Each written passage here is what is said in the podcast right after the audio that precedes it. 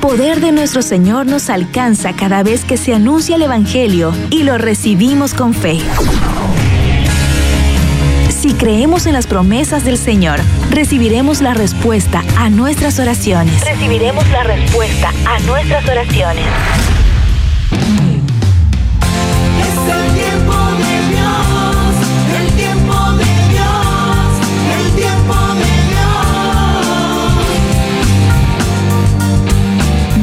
Bienvenidos a Tiempo de Dios con Ricky Penman.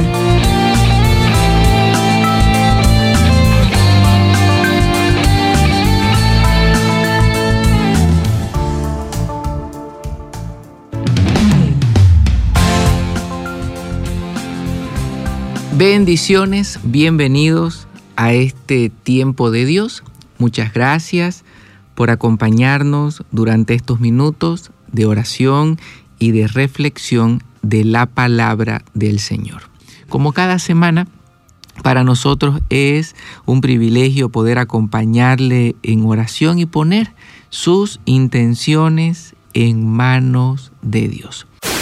Estás escuchando Es el tiempo de Dios, el tiempo de Dios. Tiempo de Dios con Ricky Penman.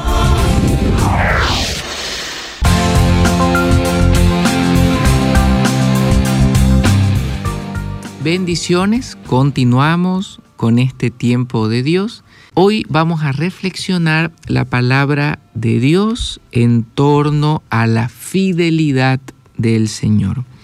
Comprendo que en el camino de fe en ciertos momentos podemos sentirnos frustrados, ¿no? Un poco apagados en el entusiasmo de la oración, porque pareciera que Dios no responde como nosotros esperamos. Sí, muchas veces sentimos esa, mm, esa sensación como que eh, Dios no está cerca, ¿no? O Dios no está obrando y, y nos siembra la duda de si vale la pena eh, seguir en este camino.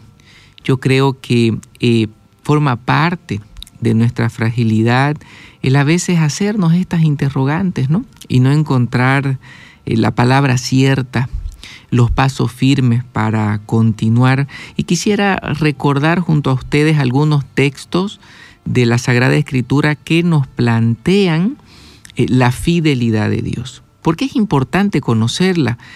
Y, y en resumen, cuando sentimos que Dios nos responde, ponemos en duda su fidelidad. Por eso propongo este tema. Cuando damos espacio a estas interrogantes es porque en última instancia dudamos del amor y de la fidelidad del Señor. Quiero iniciar con un primer texto que está en la segunda carta a Timoteo, en el capítulo 2, versículo 13. Si usted desea tomar nota del texto, lo voy a repetir con mucho gusto. Es la segunda carta a Timoteo, capítulo 2, versículo 13. Y dice así, y aunque no seamos fieles, Cristo permanece fiel, porque Él jamás rompe su promesa.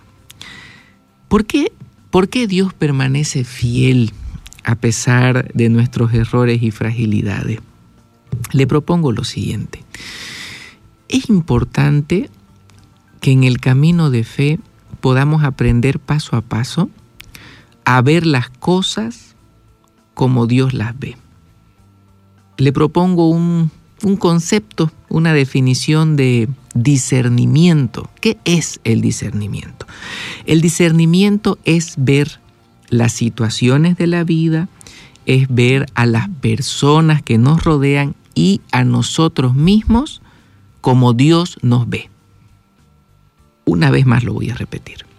El discernimiento es ver las situaciones de la vida, a las personas que nos rodean y a nosotros mismos como Dios nos ve. Como Dios lo ve a usted, como Dios me ve a mí. Y ahí está la clave para entender por qué Él permanece fiel. Dios no mira únicamente nuestros tropiezos, debilidades y los errores que podamos cometer, sino que ve nuestro corazón y el deseo que tenemos de vivir según lo que Él nos propone. Aunque ese deseo muchas veces no llegue a su propósito, porque en, varias ocasiones nos, ponemos una meta, un objetivo, y, y no lo logramos alcanzar. La fragilidad nos vence. Entonces Dios no solamente ve nuestra falla, sino nuestro deseo de superarla. Entonces valdría la pena, frente a la frustración que en ocasiones sentimos, poder vernos unos minutos como Dios nos ve con ese amor incondicional, con esa fidelidad que no cambia, porque Él jamás rompe su promesa. Dios nos ha hecho una promesa, a usted y a mí, y es de estar con nosotros todos los días hasta el fin del mundo. Él no va a romper nunca su promesa. Aunque nosotros nos apartemos, nos distanciemos, nos podamos enfriar en materia de fe, el Señor no se aparta. Siempre estará cerca con su presencia, con su palabra, con las puertas del templo abiertas, esperándonos. La fidelidad del Señor no cambia. Él es fiel porque cumple con la tarea de salvarnos a pesar de todo. Él no abandona su tarea. Dios es fiel porque podemos contar con Él siempre a pesar de nuestros miles de defectos. Por eso, pensar que Él nos ha abandonado es ceder ante un engaño o una tentación del enemigo, que lo único que pretende es apartarnos de Dios. Ceder ante la tentación o el engaño de pensar que Dios nos ha abandonado es sencillamente dividirnos de Dios, apartarnos de Él y no podremos continuar en este camino de fe soltados de la mano del Señor. La fidelidad de Dios se manifiesta muchísimas veces a través de procesos, porque es natural que nosotros que querramos ciertas respuestas de manera pronta, no más ágil, tenemos una sensación constante como que Dios está retrasado, ¿no? Y no es así. El Señor sí responde nuestra plegaria, pero muchas veces lo hace paso a paso, porque esas respuestas de Dios tienen inicios pequeños. Le explico con un ejemplo. Usted está luchando con un mal hábito. Usted está tal vez luchando con su carácter. Usted está eh, eh, luchando con, con un pecado. ¿Sí? Y en esa lucha pareciera que que Dios no, no está trabajando porque usted tropieza constantemente em, en el mismo error. ¿sí? Observe lo siguiente. Puede que usted antes cometía este tropiezo, no sé, una vez al mes, dos veces, ahora es una vez cada seis meses o cada tres, cada cuatro, se da cuenta. Eh, poco a poco el Señor va fortaleciendo su voluntad para que usted tropiece menos. Y es que en tantas ocasiones dejamos de valorar eso pequeñito que Dios hace, porque no, no, no sé la razón por la que sucede esto, pero el ser humano tiende a menospreciar lo pequeño. En una medida pequeña Dios está obrando en nuestro interior. Dios nos está dando la fortaleza para separarnos de eso que nos hace daño. Aunque podemos eh, en ciertas ocasiones volver a tropezar en lo mismo, ¿de acuerdo? Pero tropezamos menos. Entonces ese tropezar menos también hay que valorar, valorarlo porque es Dios trabajando. Entonces a ese valor hay que añadirle perseverancia, es decir, yo sigo buscando a Dios, yo abro mi corazón a Él y espero que la buena obra que Él empezó en mí llegue a completarse. Porque esas buenas obras de Dios, porque esa tarea del Señor, la mayoría de las veces la realiza a través de un proceso, paso a paso. Y el proceso hay que acompañarlo con paciencia, el proceso hay que acompañarlo con perseverancia y hay, hay que dejar a Dios ser Dios. Hay que dejar al Señor que Él haga su obra y se manifieste en nuestras vidas a su ritmo. Y sobre todo, no ceder ante la tentación del enemigo de pensar que mm, que Él está lejos o que nos ha abandonado porque eso es algo que no sucederá nunca. Dios jamás va a romper la promesa de estar con nosotros hasta el fin del mundo. La carta a los filipenses en su capítulo 1, versículo 6 dice así, Estoy seguro de que Dios que comenzó a hacer su buena obra en ustedes, será fiel en completarla. Esta buena obra Dios la hace primero en nuestro corazón.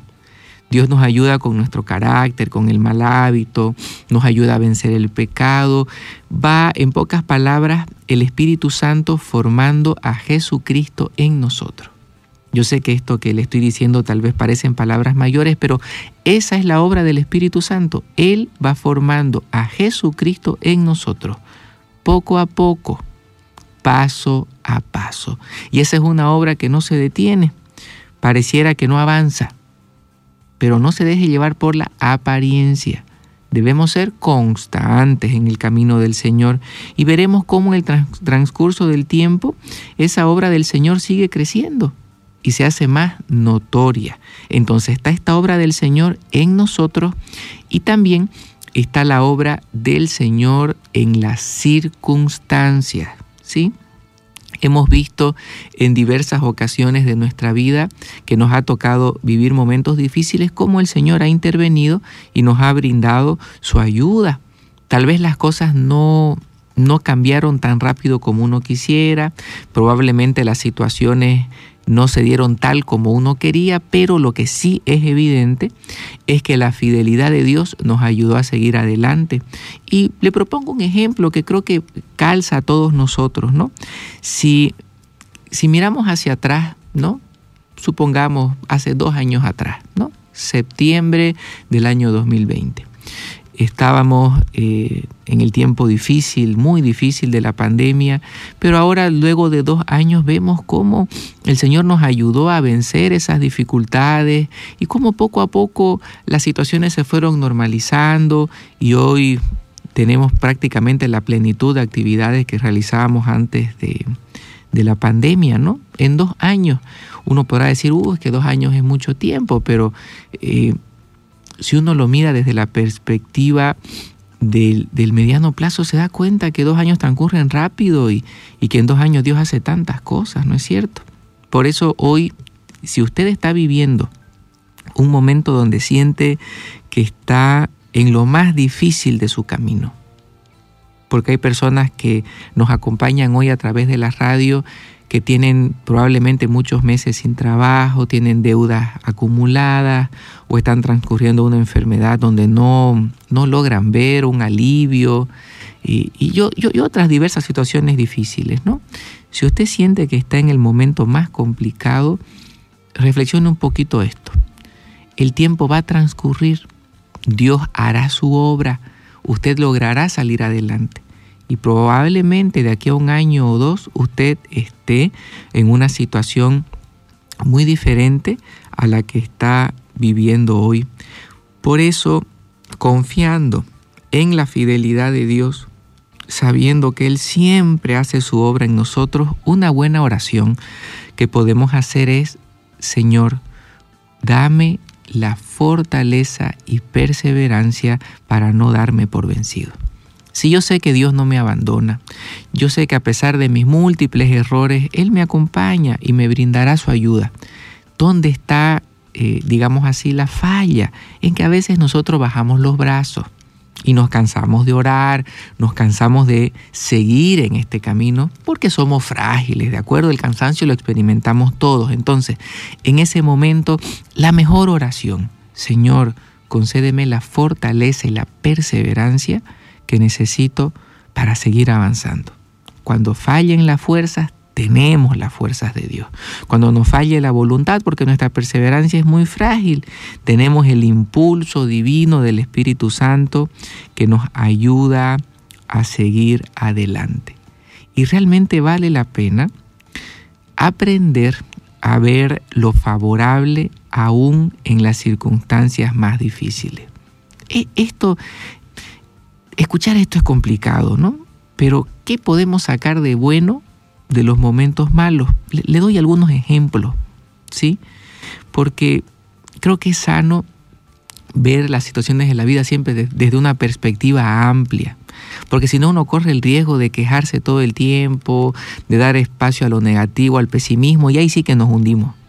Levantar un poquito la cabeza, ver las cosas en el panorama más amplio, nos ayuda a mirar eh, lo favorable aún en las circunstancias difíciles. Le, le propongo algunos ejemplos, creo que le pueden ayudar. Cuando los amigos nos traicionan, aprendemos a valorar la lealtad. Cuando nos quedamos sin trabajo, comenzamos a valorar el dinero, aunque sea poco, y ya no se malgasta. Cuando enfermamos es cuando comenzamos a valorar lo que es estar sano y poder valerse por uno mismo. Porque a veces hay tantas cosas de la vida diaria, detalles, ¿no? Como el poder levantarse en las mañanas y cepillarse los dientes. Supongamos algo así. Hay enfermedades que a uno le impiden hasta hacer eso. Y tal vez en ese momento uno valore y dice, Señor, gracias porque eh, tuve la oportunidad de valerme por mí mismo durante mucho tiempo y lo voy a volver a hacer. Esta enfermedad va a pasar y, y seguiré adelante.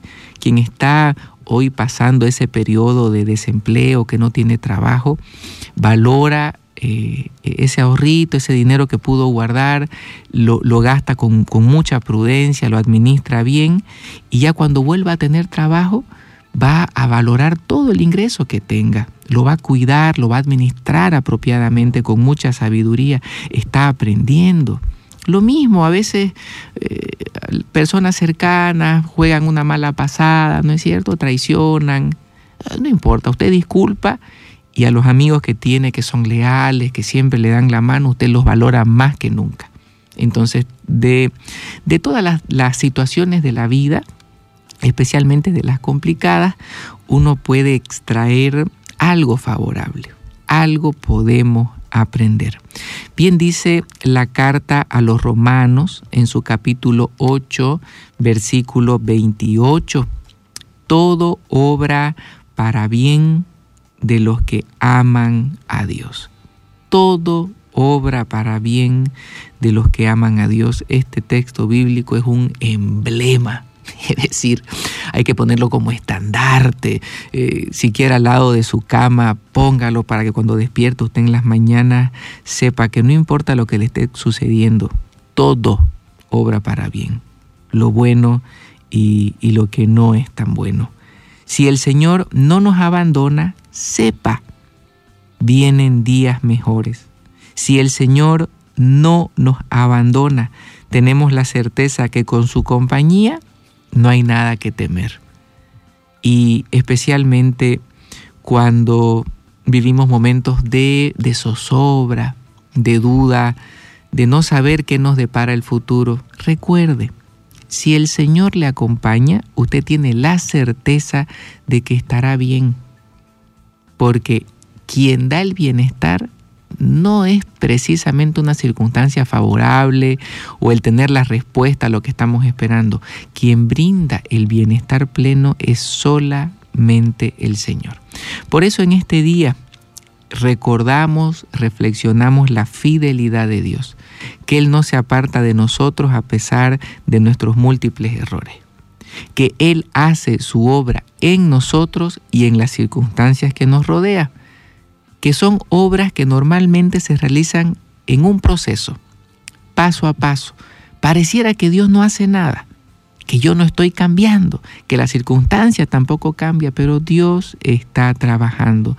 Sepa que con el paso del tiempo esa obra será más notoria. No ceder ante la tentación del enemigo de pensar que Dios está lejos o nos ha abandonado, porque sería soltar la mano del único que nos puede ayudar. Sepa también que de toda circunstancia, especialmente las que no son favorables, podemos extraer algo bueno, algo podemos aprender. Y ese aprendizaje queda en nuestro corazón y retomamos camino de la mano del Señor, con la certeza de que si Él nos acompaña, estaremos bien. Ponemos cada una de sus intenciones en esta mañana en manos del Señor, encomiendo su vida, su salud, su familia, eh, de usted que escucha la radio, que está pasando por un momento de necesidad. Vamos a realizar juntos una oración, vamos a, encomendar como iglesia, como hermanos que somos, eh, cada una de nuestras intenciones y lo hacemos en el nombre del Padre, del Hijo y del Espíritu Santo. Amén. Bendito Señor, en este día, ante todo, queremos darte gracias por tu fidelidad, por tu compañía, porque a pesar de nuestros múltiples errores, estás cerca y nos concedes tu bendición. Te ruego que brindes la salud a quien está enfermo, que fortalezcas al que se siente débil, que ayudes, Señor, al que está pasando complicaciones económicas, que bendigas con un trabajo a quien lo necesita, que ayude Señor en el ánimo, en la fe, en la esperanza de tu pueblo que en ciertas ocasiones camina con aflicción, pero que tiene esperanza, que sabe que vienen días mejores. Señor, ruego tu bendición sobre los niños, sobre aquellos que están pasando enfermedad o alguna necesidad, te pido, Señor, que tu amor nos abrace a todos, nos consuele y nos ayude a salir adelante. Pedimos hoy tu bendición por la intercesión de María Santísima, nuestra Madre, la mamita de Cotoca, que ella nos coloque bajo su manto, nos mantenga apartados del mal y junto a vos, Señor, y todos los santos nos bendigan siempre. En el nombre del Padre, del Hijo y del Espíritu Santo. Amén. Les mando un abrazo y muchas bendiciones. Escuchaste el programa Tiempo de Dios con Ricky Penman. Espéralo cada viernes a las 9 de la mañana y al reprise a las 21 horas por Radio Betania, la radio de los católicos.